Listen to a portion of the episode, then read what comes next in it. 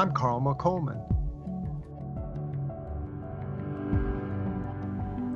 I am Kevin Johnson. I'm Cassidy Hall, and we are Encountering Silence. Encountering Silence is made possible by listeners like you. Please visit www.patreon.com slash encountering silence. That's P-A-T-R-E-O-N dot com slash encountering silence to learn more about how you can be a part of the circle and share in our efforts to bring silence into our all too noisy world. Joining us on the podcast today is Parker J. Palmer. Parker is a writer, speaker, and activist. He holds a PhD in sociology from UC Berkeley. As founder and senior partner emeritus of the Center for Courage and Renewal, his work focuses on issues in education, community, leadership, spirituality, and social change. He's the author of numerous books, including Healing the Heart of Democracy, The Courage to Teach, A Hidden Wholeness, Let Your Life Speak, The Active Life, and most recently, On the Brink of Everything. He is a member of the Religious Society of Friends, commonly known as the Quakers, and he and his wife, Sharon Palmer, live in Madison, Wisconsin. Parker, welcome to the podcast. Thank you, Cassidy. Good to be with you. So, one of the things we like to dive into um, right away. First of all, I, am actually curious: Are you a coffee or tea drinker? I see. I'm drinking water right now. Oh, okay, fair enough. Um, so one of the things we like to initially begin with is if you have like a initial memory of an encounter with silence, perhaps from your childhood, the first time you really recall um, meeting silence. That's a it's an interesting question to me because when you're a kid, of course, you meet things without having names for them, and, and you don't know what you're mm. doing. So I'm I'm tempted to say I was all over silence before silence was cool. But of course, silence has, has, a long history of being cool in many traditions and places. But I, when I was a kid, I really enjoyed um, being alone.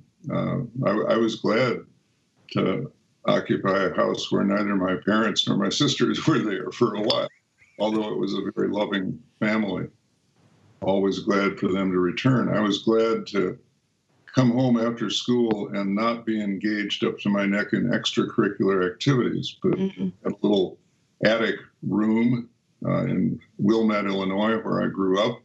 And I would go up there and, and build model airplanes, as a lot of boys did back in the day. And it was, you know, looking back, I loved building the model airplanes, but it was silent time. Mm-hmm. There's, there's no chat with balsa wood. Uh, and so there I was being quiet and really enjoying it. So I, I feel like silence has uh, roots in my life before I knew the name of what was happening. Reading was also a great pastime with me. I loved getting lost in Treasure Island, you know, mm-hmm. uh, and uh, just the silent experience of being in a different world, a different place and time. So, yeah, I think it was it was a good question for me to contemplate when I got your list because uh, it took me back to some memories that I didn't of things I didn't understand the why and the wherefore of at the time. Mm, yeah, and in your a lot of your writing, you're very clearly an activist, and I'm wondering about you know so how silence has impacted you as kind of that meeting place of yourself in order to you know emerge and and be an activist whether that's in writing or action. And well writing is action. Um, but you also write about you know Merton and the true self and things like this. And I wonder how silence has been that that meeting place for you to be an activist. Uh, again, a wonderful question for me because it takes me back to 1969 when I finished my PhD in sociology, and um, at Berkeley, you know, I was I had spent five years preparing for an academic career, but by 1969 the cities were burning, my heroes had been assassinated. Um, Vietnam was roaring a roaring fire, not only over there but here too. And I felt strongly called to use my sociology in the streets rather than in the academy. So I essentially left the academy and, and never returned except for visiting professorships and writing a lot about higher education. And I became a community organizer in Washington, D.C. That's very hard work. I did it for five years, and I was a pretty thin skinned person. Uh, even though I felt this call, I didn't know what to do with the slings and arrows. So by the end of that first year, where I felt like I was crashing and burning, I was looking for spiritual solace that I had never really found either growing up in the mainline Methodist Church or studying religion in college or going to Union Theological Seminary for a year. Uh, I learned nothing about the contemplative tradition, the mystical stream that runs through all religious traditions. So, a little story. I'm in my work as a community organizer in the DC area. I'm on lunch break one day, I wander into a used bookstore, which I like frequenting, looking for a book that a friend had recommended, which was The Magic Mountain by Thomas Mann. It wasn't there, but in this alphabetically arranged shelf, where it might have been, was a book by Thomas Merton called The Seven Storey Mountain. And I mm-hmm. thought, hey, two Toms, two two last names beginning with M and two mountains. it's close enough. Merton will do. So I took him home. I had no idea who he was. It was the, the year after he died. And like millions of people around the planet, I became enthralled with this story of a young man who had lived a, what he regarded as a wastrel life until age 27 when he entered the Trappist monastery uh, in the wooded hills of Kentucky. And I started learning about this contemplative tradition, and I started finding solace in first in his story. You know, you don't. I was married with three kids, so becoming a monk wasn't a live option for me at that moment. Um, as as appealing as that life seemed, um, and oh, I wasn't Catholic, incidentally, either. So I had some obstacles in my way, but there were just reading the story um, was was a, a, source of solace and a source of encouragement. Just the simple knowledge that someone as remarkable as Thomas Merton had struggled with some of the same things I had, and I mm. began to recognize that the burnout I was beginning to feel was about six months away as a terminal burnout. If I didn't start practicing some things that would, you know, help me avoid it. And silence was one of those things. Um, it did all kinds of things to me. I mean, I, I think silence isn't just isn't just rest. Uh, for me, the impact of silence is not only solace but disturbance. Um, you you start silence forces you to look at your life uh, in in some very challenging ways. And I, I think in our culture, that's one of the reasons silence is not popular. It's one of the reasons we fill the air with noise and we fill our minds with noise because we avoid having to take that deep dive into ourselves, which is not only a dive into our giftedness and into the graces of life, the gift of life, it's also a dive into our shadows and into all the things that are compelling us for the wrong reasons. Mm. And I started to deal with very simple things, as millions of people have. Parker, you know, I would, I would, I would realize and sort of say to myself without putting it into words, Parker, you have a lot of ego in in in this community organizing you're doing. You know, you want to win, you want to look cool, and as long as you cling to that kind of motivation or, or let it run unfettered, you're you're going to burn out big time. And then there were other places where I came to a realization that I was able to put in in words only later, but it came out of silence. And that was that burnout really isn't isn't giving too much of what you have. It's trying to give what you don't have. Mm-hmm. And you don't know what you have and don't have until you go inward. I had a lot of idealism. I had a lot of oughts, and they're too th- that's too thin to sustain you in challenging work like community organizing around racial justice, which was the work I was doing. Mm. And, you know, I'm far from the first activist who has either gone over the edge or realized I need an inward life. I need a contemplative life. I need silence. Um, somewhere in the next few years, I wrote a little essay called Escape and Engagement and uh, was playing with these words. Uh, the escape really isn't really escape. It's it's getting you you grounded more deeply into whatever is the authentic ground of your activism. Mm. So after five years, um, and I won't, I'll just hint at the rest of the story. I mean, I'm 80 years old, and the rest of the story would take us longer than you have. now, now, aren't you only 79? Yeah, I'm faking it a little just to seem older, but uh, I'm on my way to 80 in a few months. Okay. And um, so, you know, I, the next step for me was to take a sabbatical, what I thought was a one year sabbatical from my community organizing, and um, uh, go to a Quaker living learning community, adult study center called Pendle Hill near Philadelphia, mm-hmm. and start to learn uh, this Quaker way of life, which has always combined silence with activism, mm-hmm. something I couldn't find in the other traditions with which I was familiar.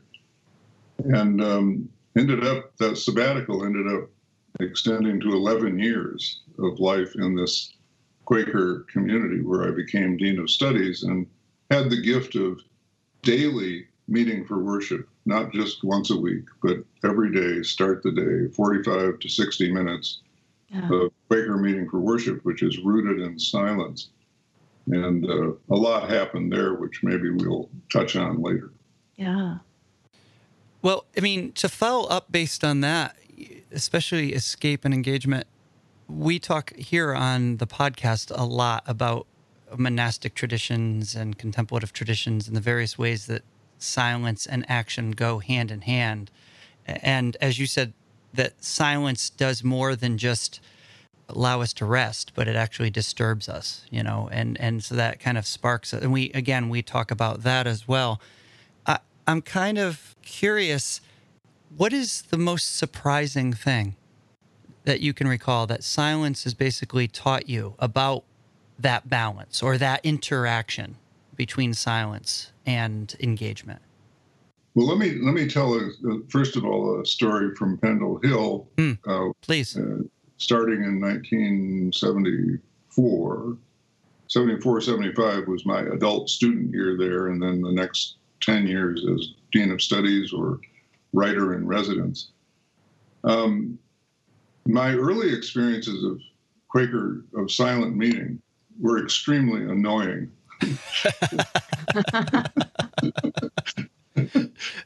I, I, I, would have found uh, I would have found monastic life annoying even quicker, I think. Mm.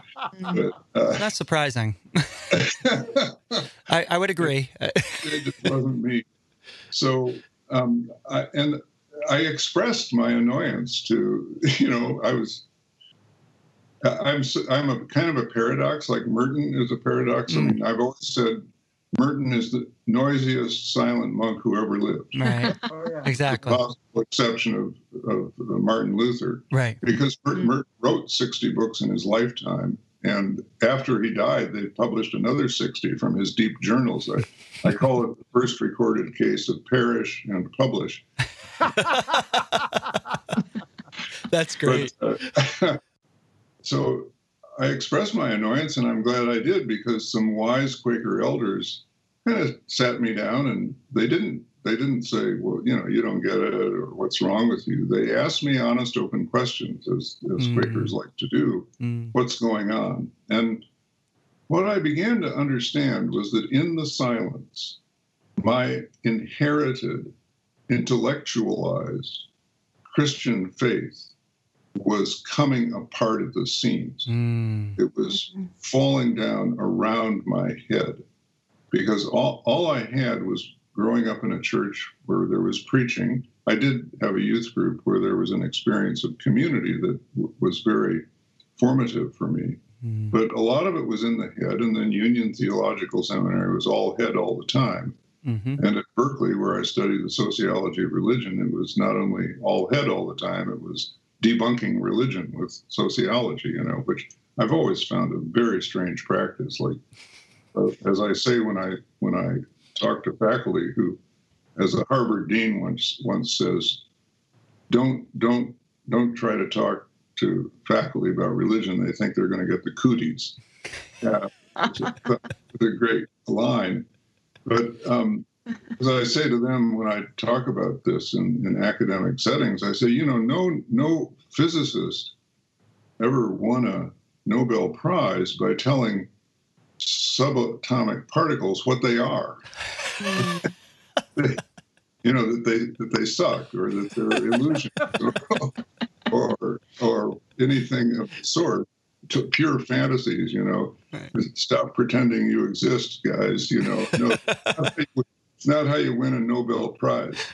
You really. you win a Nobel Prize by listening and paying attention and, and being respectful Mm, and and somehow obedient to the voice of the thing you're studying, right? mm, Right. So why not do that with religion? Well, anyway, I had a very intellectualized religion, and it was coming a- apart around me because in Quakerism, the constant emphasis is the constant question is, what canst thou know experientially? Right? It's the ancient, the, the 16th, 17th century form of the question. Mm-hmm. What what what faith proclamations can you make Mm-hmm. that are grounded in your experience. Mm-hmm. And I had a, a whole lot of faith proclamations that, as far as I could tell, had no experiential grounding, Mm. um, none at all. Let's take resurrection, which I'll come back to in a moment. But I had no, at least none that I could understand, no existential proof of resurrection. Right. After my first depression, which I've written about, three serious episodes of clinical depression where I, for you know, for months at a time, I wondered, is this the day to end it all? Because Mm. death seems preferable to living with this pain. Mm-hmm.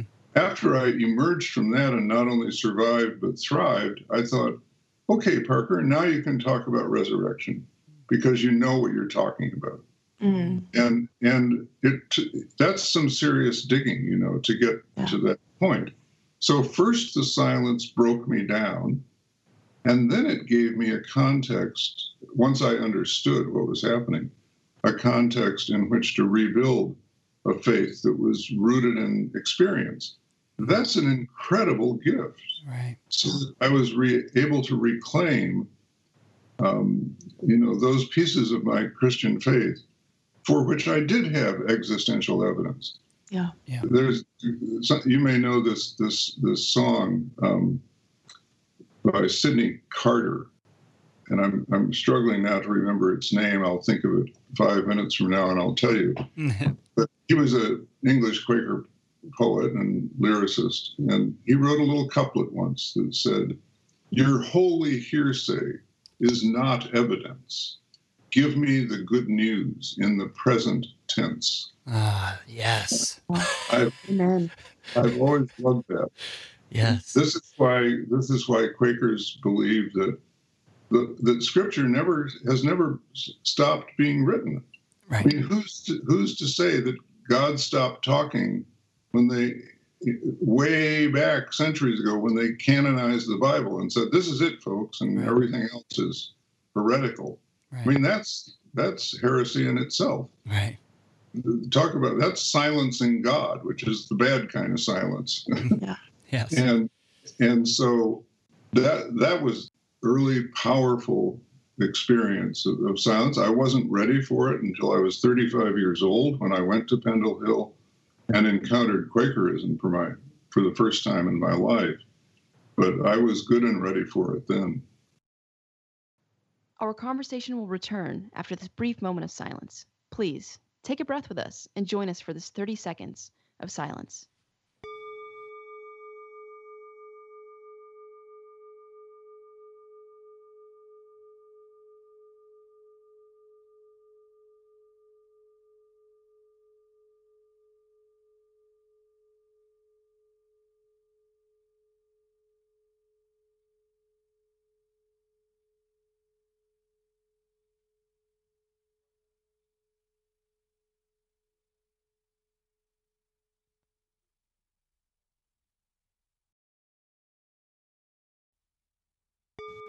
Your your depression stories and uh, expression of that, you know, kind of reminds me of a modern day Dark Night of the Soul experience, St. John of the Cross. Just that we're always longing for that tangible aspect. And you also write a lot about paradox and contradiction, and you know, kind of that that place where, of course, you know, we can we can meet something in that space, and there's so much truth in that space, but that tension and that mystery that we can't define it, we can't grasp it. How how have you encountered that later in life in terms of um, encountering paradox and contradiction? Do you still find it to be this place of great elation? I do. I mean, I, I don't I don't know how uh, I would have survived without the idea of paradox or the container of paradox to hold a whole lot of stuff. Mm-hmm. Because life is constantly about both and. And to, if you try to live it as either or, you get in deep trouble.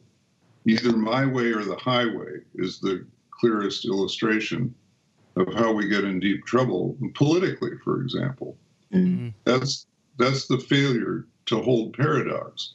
Truth is complex, and we would we'd get a lot farther politically if we were willing to sit across the lines of divide that divide us with the, with the attitude that well you know, I I have some truth, but I certainly don't have the whole truth. If I look at all honestly at my life, I've proven that time and again, probably several times a day. You, you have some truth, but you don't, probably don't have the whole truth any more than I do.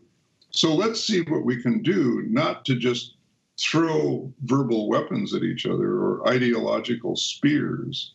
Let's see what we can do to mix and mingle and interact and create a container where eventually we reach a synthesis that is neither thine nor mine, but is ours. You know, that's what we're desperately longing for in this country.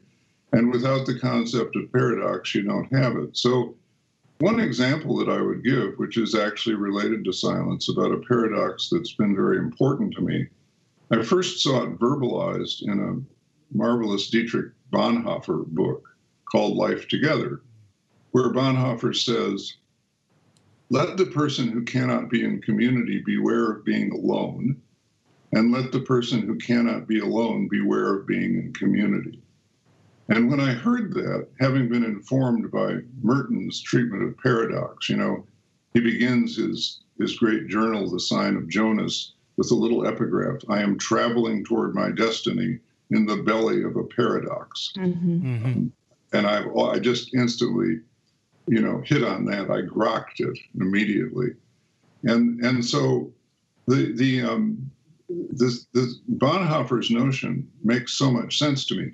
If you're in community without being able to be in solitude, you've just become a member of the herd, a member of the a part of the of the crowd, and you can see that in churches all the time people stop thinking for themselves because being in solitude and having to confront themselves has been so challenging and they're looking for a community to tell them you know what to say what to believe what to think how to dress how to act. And but similarly if you can't be in community beware of being alone because we need relationships to help us hold what we discover in solitude to sort and sift. That's one of the great functions of community, and it's it's one of the things that I treasure about the Quaker tradition is that a lot of people a lot of people don't know anything about Quakerism except the oatmeal that they think we make and motor oil. so you know, I, I, have met people. I what what what's your faith tradition? Quaker. I love your oatmeal. Oh, you know, the, kind of, wow. the question behind the question is, where's your hat? You know, so so it, it's uh, it, it's it's just um, if you can't have the experience of solitude to to hold in community, you can't sort and sift the true from the false. And Quakers are constantly doing that. So they have two beliefs. One is in the inner teacher, the power of the inner teacher, which this society doesn't believe in. That's why we do education and religion the way we do. We are empty vessels to be filled up with someone else's truth. But the problem with holding that pole of the paradox only, the inner teacher pole, is that we have all kinds of voices inside of us the voice of ego, the voice of greed, the voice of fear, et cetera, et cetera. They're not all the voices of the inner teacher. And it, it's difficult sometimes to sort them out by yourself. But if you take that to community, where there's this open tension holding dialogue, we're, we're sorting and sifting is what's going on, not telling you what to believe or think or do, then you have a better chance of arriving ultimately at the voice of truth in you. So that's a living paradox for me, and it has been ever since. I spent 11 years living in a close knit community where we worshiped together every day, Quaker style. We ate meals together. We did physical work together. We studied together. We did social action together. We made decisions and so forth. Yeah, yeah. We even washed the dishes together. Yeah. Oh, and incidentally, everybody made the same salary. it didn't matter that I had a PhD from Berkeley and I was Dean of Studies. I made exactly the same money that an 18 year old who came to cook in the kitchen was making, who was there because he or she didn't know what to do next with their life. And I loved that life. I mean, it, it was hard, but boy, did I learn from it. Mm. Parker, I really enjoyed On the Brink of Everything, the new book. So Thank thank you. thank you for writing that. Mm. And um, I one of the ways in which the book, I guess, challenged one of my blind spots or one of my biases was in your kind of pushing back at this kind of, I guess, myth in our culture that as people move into their 70s and 80s and beyond, that it's time for them to just kind of retreat into their little monastic cell and spend all of their time in blissed out contemplation and pray, praying for the world and then leave leave the har- heavy lifting of activism or working for social change to the young turks Right. and um, and and so that was a really kind of an, an opening up for me. And uh, you know i'm somebody who's more mary than martha. I have to push myself to be to be martha. And when when i do kind of you know channel martha it's always you know a moment of grace. So it was kind of kind of wonderful to say okay well that you know I, i'm not going to put martha out to pasture. But what i really want to focus on in my question here you do have a section where you kind of address the political moment that we find ourselves in right. and and and, and i don't want to name names but don't- um Mm. you may but- notice but- that the name never appears in I, I thought that was that a was reference to the role. Right. that was that was quite quite quite well done but um but one of the things that that it occurs to me is that regardless of however our any one person's political values or or or party affiliation or whatever may may kind of manifest that what we all are experiencing is simply how how polarized and how divided this moment seems to be in our culture in our in our history. And mm. so i'm curious what you know and again speaking about silence since that's the theme of our podcast but we could expand that to be certainly your work as a quaker and your work as an educator. But could you speak just briefly to us about how to meet the division and the mistrust and the kind of rancor that seems to characterize you know certainly social media and you know you, you know i love going into into restaurants where they have tvs on but they have the volume turned down and so you see you see and i don't care if it's cnn or fox both sides you see all these people and they're shouting at one Right. another Right. and and so the images are the same it's just maybe what they're shouting about is different so um so do you have any thoughts or, or reflections that that this moment inspires for you Absolutely. Uh, again, a, a wonderful question for me. So I make a distinction between people who are holding office and the people who voted them into office.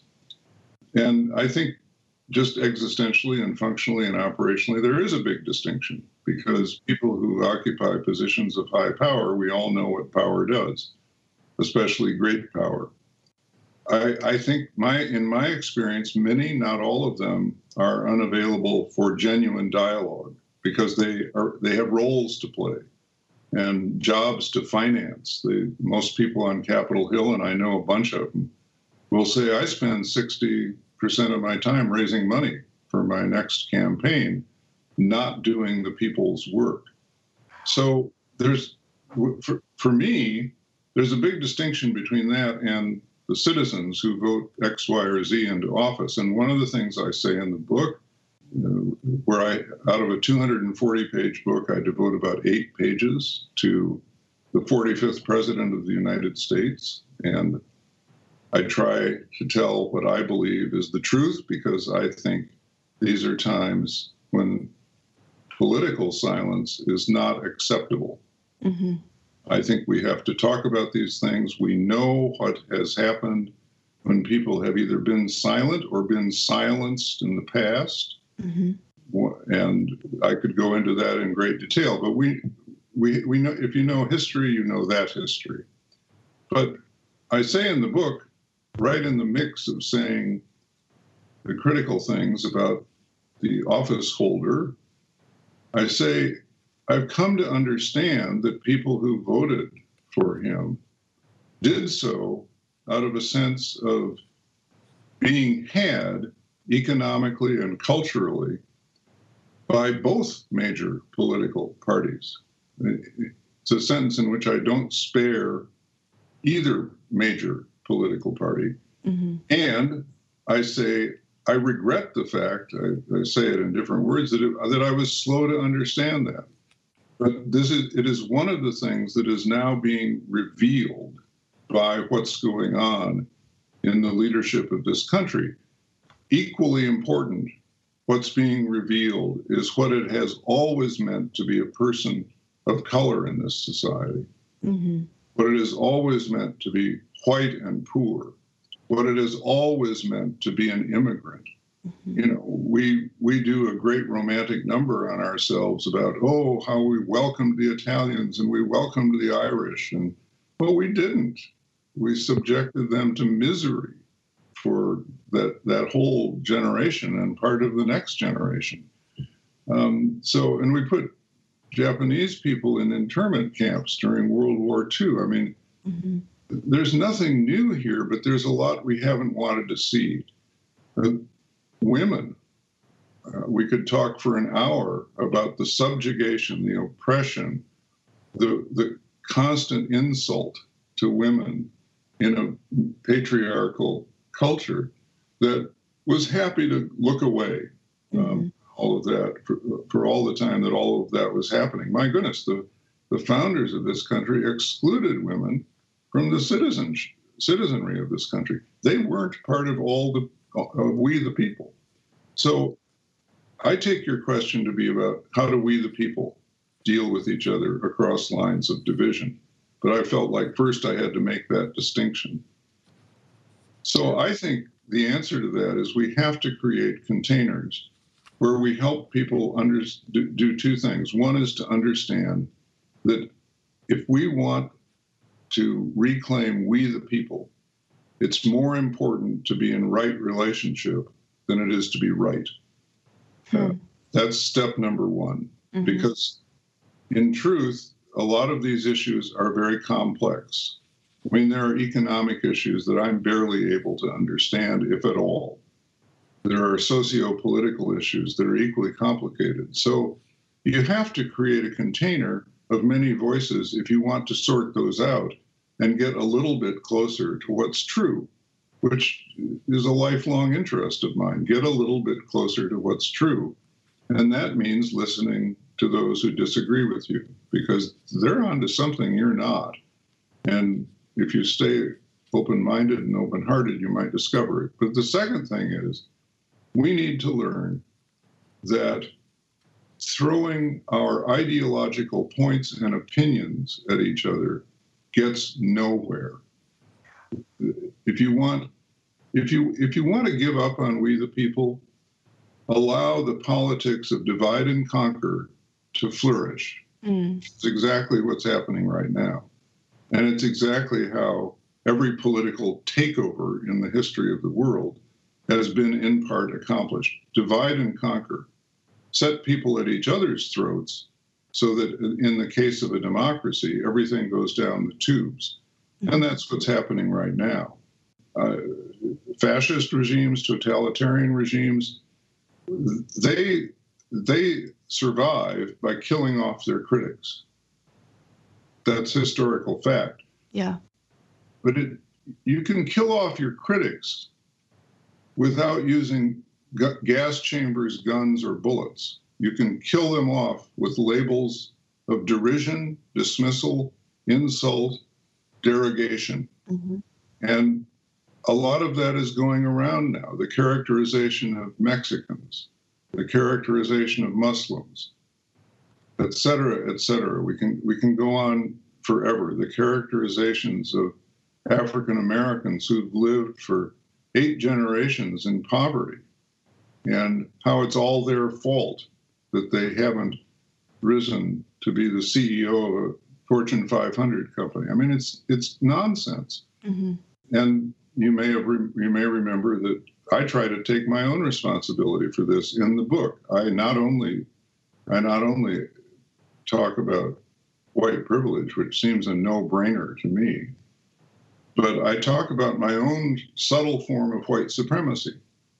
Mm-hmm. I, I say it's a cop out for white people to equate white supremacy with people who wear hoods and burn crosses. So my, my answer to what happens then when you invite people into a truth telling container that can actually hold tension is you, you abandon this notion of throwing your positions at each other, your ideologies at each other, and you start to tell the life stories from which your beliefs come.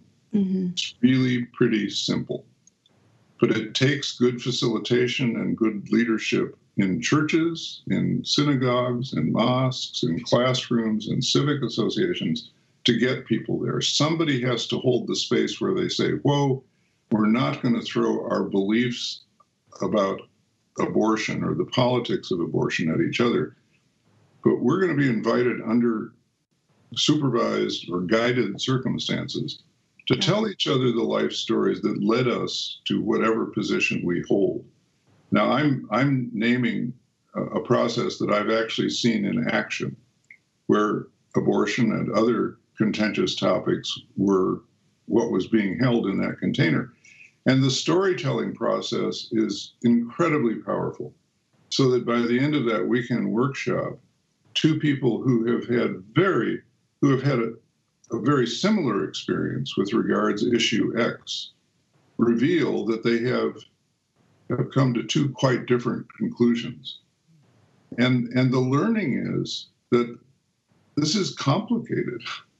And, and some kind of connection is made through those life stories that would never have been made if we had just announced our conclusions. So, you know, I've always said truth truth isn't in the conclusions because the conclusions keep changing in every field that I know anything about. It's in the conversation. Mm. If you mm. if you want to live in the truth, you have to li- know how to live in the conversation. That resonates with so many things, and I'm thinking back. We a few weeks ago, uh, longer now maybe, uh, we interviewed an African American scholar, Barbara Holmes, Dr. Barbara Holmes, uh, who about, and she's an expert on African American contemplation and and the African Church and everything. And she made a comment that we needed to come together. She's confirming what you're saying. We need to come together and tell each other our stories. And and that idea of, of telling the stories allows for something else to occur. And I and, and I'm hearing you. It, it also reminds me of Rilke. Kind of, we need to live the questions. Absolutely, yeah. I, I, I live by that line from letters to, to a young poet. Yeah, young poet. Yeah.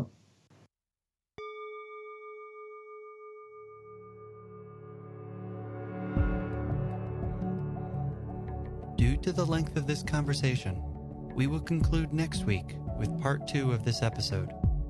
Please join us as Parker Palmer turns to many other topics, including the poetic verses that speak silence to him, his powerful personal insights into overcoming depression, and the deeply moving tribute to his personal silence hero.